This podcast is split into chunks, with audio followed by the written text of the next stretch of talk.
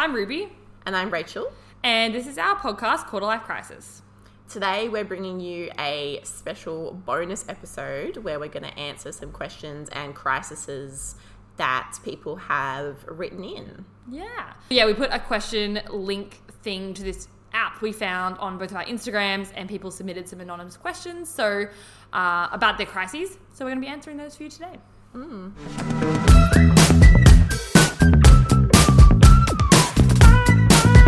So our first question for today, or it wasn't really a question, but it was framed more as just like a dilemma, was um, paying heaps of rent, but the housemates are to die for. So I assume they're saying that like they're paying, like they would preferably like to pay less rent and move to somewhere that, that costs less for them to live, but they're just loving their housemates. Yeah. Yeah, I wonder if this is like maybe the person feels pressure to pay less rent. Like maybe they feel guilty for paying heaps of rent. I feel like there is a bit of guilt that comes in with that. Like, you know, people compare how much rent they have, and, you know, people might think you're being frivolous if you're spending a lot, but then they're saying that their housemates are so great. Like, I'm assuming, you know, they said their housemates are to die for. It's probably the best housemates they've ever had. They can't imagine having better housemates. Mm.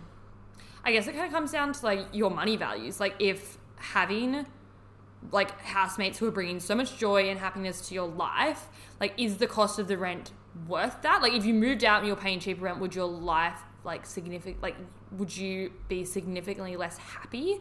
And I guess in terms of like money as well, like at the moment, um, like do you have that that money to spare to be paying that expensive rent for a while just to have these good housemates or I guess you have to weigh up those kind of things. Like if you are trying to save for something, you're struggling to save because your rent's costing so much, then weighing up is it worth having good ha- like really good housemates or is it worth like this thing that I'm trying to save for? Like is that which one's more important to me? I don't know. I feel like this person should just enjoy now. Just keep living with the housemates. Like you got the rest of your life to be boring and settle down and go. You know, eventually most people will, you know, partner up and have families. This is like you know 10, 20 years. But sort of in your 20s, like that's the time where you do. I mean, not everyone, obviously, some people do have older housemates. Like I've heard about that. But yeah, like in your 20s, I don't know, I would just enjoy it. Yeah, yeah, agreed. Like Yeah. ultimately it's up to you at the end of the day like what you want to spend your money on and if your housemates are what's bringing a lot of joy and happiness to your life then just do it like yeah you've got your whole life exactly to save and do boring things adult things so Yeah, or you guys could move to a cheaper house together. true Move further out of the city. Yeah, you could maybe get a bigger house even. That that could be fun. yeah maybe that's a discussion to have with your housemates Or maybe something it might naturally come to an end. Like if you you could just pay this expensive rent for one year, and who knows, maybe one of your housemates will move out Mm. because that does happen if you're in like a big group.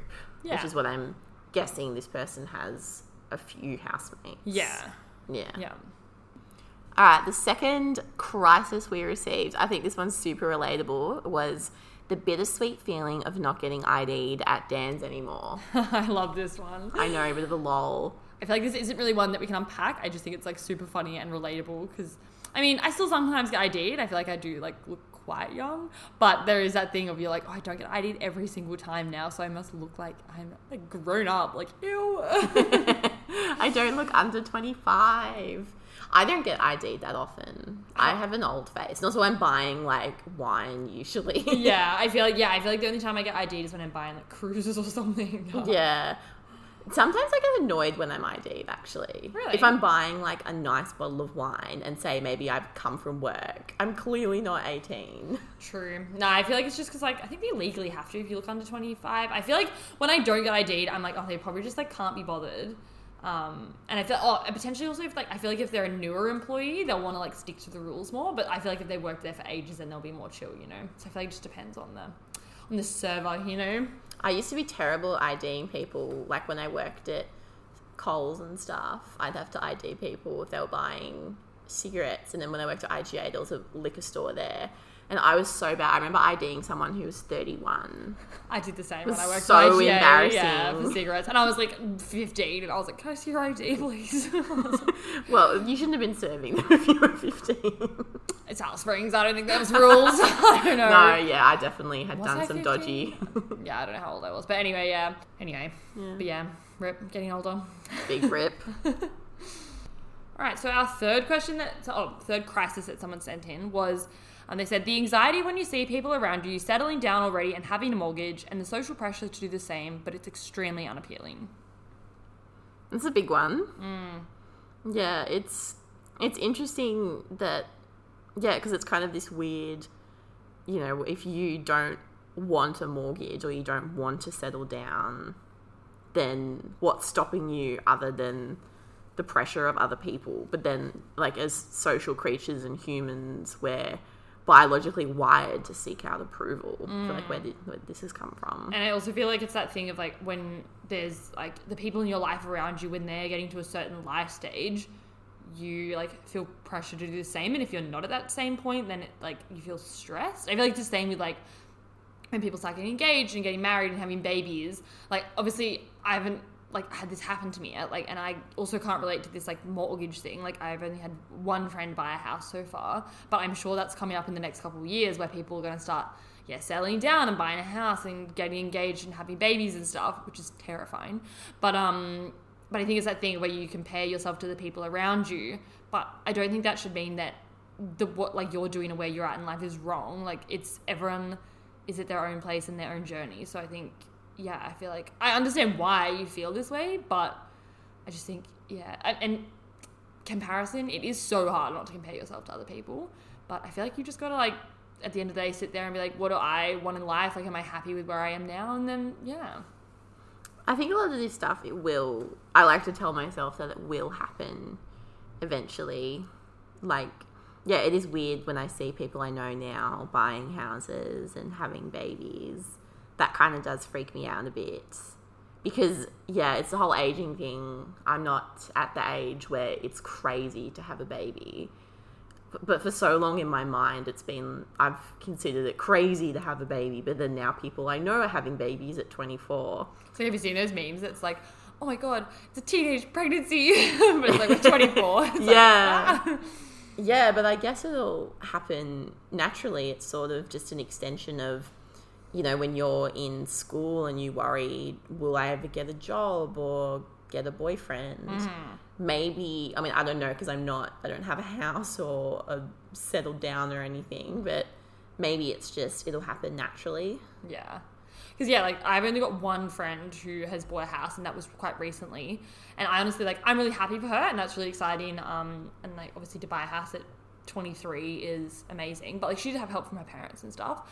Um, I feel like you have to these days to buy a house. But when she bought a house, I was like, wow, I'm really happy for you. But in my mind, I'm like, I know that I, just have no ambition to buy a house anytime soon. Like, I don't want to buy a house anytime soon. I don't want to have a mortgage because then I wouldn't be able to do the things I'm doing right now, like my freelancing and stuff, and like just fucking around for a bit because if I had a mortgage, I wouldn't be able to do that. So Yeah. I just, yeah, I have like no ambition to do that. But I'm really happy for her. Yeah, I definitely agree with when this person said like they feel pressure, but it's extremely unappealing. Like when I see people renovating their house, I can't think of anything I'd rather not do. like you work all week and then on the weekend you have to build a house. Yeah. No, thank you. Yeah, I guess each their own. But not for me. yeah, if I had to, I would pay someone else to build my house and I would not be involved, but obviously can't afford that or may never Yeah. be able to Yeah. on my copywriting salary. fair. so the next one we got was a bit of a question, someone asking for advice, which I, I love giving advice, whether people want it or not.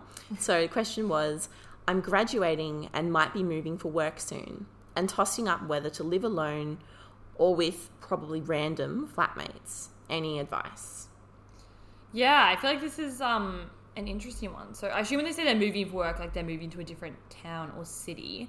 I thought interstate even. Yeah, well, that's what I yeah potentially thought. Um, obviously it's hard to know, but I don't know. I think once again, I think this like depends on you and where you are in your life and what you want. I feel like there's pros and cons to living with people and also living alone. Also, like I guess like the downside of if you're gonna live with, move in with randoms, you have no idea what they're gonna be like, and it can be very hit or miss. Like I lived, I decided to live with randoms last year, and it was mostly good. um, I didn't mind it. Um, it was like it was fun to try. Honestly, I think that's the thing with this. I feel like I don't know. Decide which one appeals to you most: living alone or living with random flatmates. And after six months, if you're not vibing, just do something else. Yeah, I think this person should say if they're moving interstate and they I'm guessing they don't really know anybody I would move with flatmates just so you can start that social connection. Mm, true. And there's like lots of Facebook groups now where you can find pretty much every major city has a housemates group or there's flatmates.com. And I would do that just to sort of begin your social network. Like you could go onto the Facebook groups and you can try and find people who seem to have quite active social lives and I mean, you don't want to live in a party house, or maybe you do, but I'm assuming you don't. If you're moving for work, you're probably a bit more like don't want to be partying on the weeknight. But I would try and find people with who seem to have be pretty settled in the city, or maybe someone who has moved themselves but has a few friends, and then you can meet their friends, and then sort of build up your life from there. Like maybe you'll meet, you'll tag along to a birthday party and then you might meet someone who plays in a sports team and you can join their sports team and you can sort of build up your network from there. Mm. That's what I would do rather than because living alone, I've lived alone for a bit and I loved it. Um, I've also lived. I've actually had quite good random housemates. I think, yeah, I, I lived with a guy who he was just completely random. Oh, we had a, a, mutual friend, but yeah, he ended up being like one of the best housemates I've lived with. So yeah, I think randoms can be good for housemates rather than friends. But mm. yeah, I would go housemates, and then if you do want to live alone, just move out. Yeah. But at least you've kind of got some sort of network in this new town. Yeah, hundred percent. Another thing you could do is potentially like post on one of those, um, like one of those like find a flatmate Facebook groups or even potentially like a girls group from that area and just be like, hey, it's like I'm moving to this area like i'm new here and i'm wondering if anyone wants to get a house together. Like you potentially could just do that like find someone else who's also in the same boat like just about to move there and they also like want to find someone to live with potentially could be a way to do it but i don't know like if that would work but it could be worth a try. Yeah but yeah i think definitely move with people to begin with mm. just to so you don't you know succumb to too much loneliness. True very true all right, so the last question we have, or the last crisis, is I'm nearly 23 and having a lot of anxiety about moving out of my hometown. Well, there's that old saying that just because you're scared of something doesn't mean you shouldn't do it. Like, that's not anxiety and fear, is not your gut telling you not to do something. Like, that's different. Mm. So it just means that you care. Like, you, you really value the move, or maybe you really value, like, your so maybe if you're moving for work, you really value your career, like you're just nervous about it. Mm. So I think like kind of lean into the fears and like acknowledge them, but still still make the move. Because like making any big change is so scary, but I think with that like anxiety and that un- unknowingness of what like is going to come, you can like you make new friends, you gain so many new life experiences, you get to explore a new place like there's so much like exciting things that can come out of making that big scary decision. Um yeah despite the fact that yeah you can feel super anxious about it. like you should be i think you should feel anxious about moving. Like it is a scary thing. But i think also you like making sure that you remember like oh like like thinking it reframing it be like okay it's okay to be anxious but this is a whole new adventure and it's gonna be great. And also if it's not you can just move back home. Yeah exactly. It's not permanent. Nothing is permanent. Exactly. I feel like you just you should just try things in life is how I feel. You just try things, give it a go, and then if you don't like it, you just go back to what you were doing before. Yeah, exactly. And moving out of your hometown, I think, is a pretty important step in kind of becoming the person you're meant to be or whatever, becoming mm. an adult. Yeah, like you're not gonna. There's only so much you can do in your hometown. there's only so many opportunities, and it might be nice to go somewhere where you don't know everyone. Yeah. Yeah. Yeah, I feel like when I moved out of my hometown, I grew like so much as a person. Um, and of course, like I'll always love my hometown and understand like what what a big part it played in my life. But moving out was like moving to Melbourne, best thing I've ever done. Like I love Melbourne. I love living here. Yeah, definitely. Yeah, it's a, definitely the right thing for you to do. And if it's not, it's not permanent. Yeah, exactly. I feel like especially in your twenties, like I feel like people just think that the decisions then the things that you do are forever. But you don't like if you get a job, you don't have to do that job forever. You No just do that job for six months or one year or two years or whatever you decide. Like you're young, it just doesn't matter that Yeah. much. Like to, to some extent, but Yeah, and if you do, if it does all go horribly wrong, you can go back to your home and your family. Well, so you you've got yeah. that support network, and you can always call them, yeah, FaceTime them, they can visit come visit them. you. Yeah, exactly. Or you just can try move somewhere else. yeah. World's your oyster. Exactly. All right, that's all the crises slash questions we have for today. Thanks for listening, and we'll see you next week. Bye. Bye.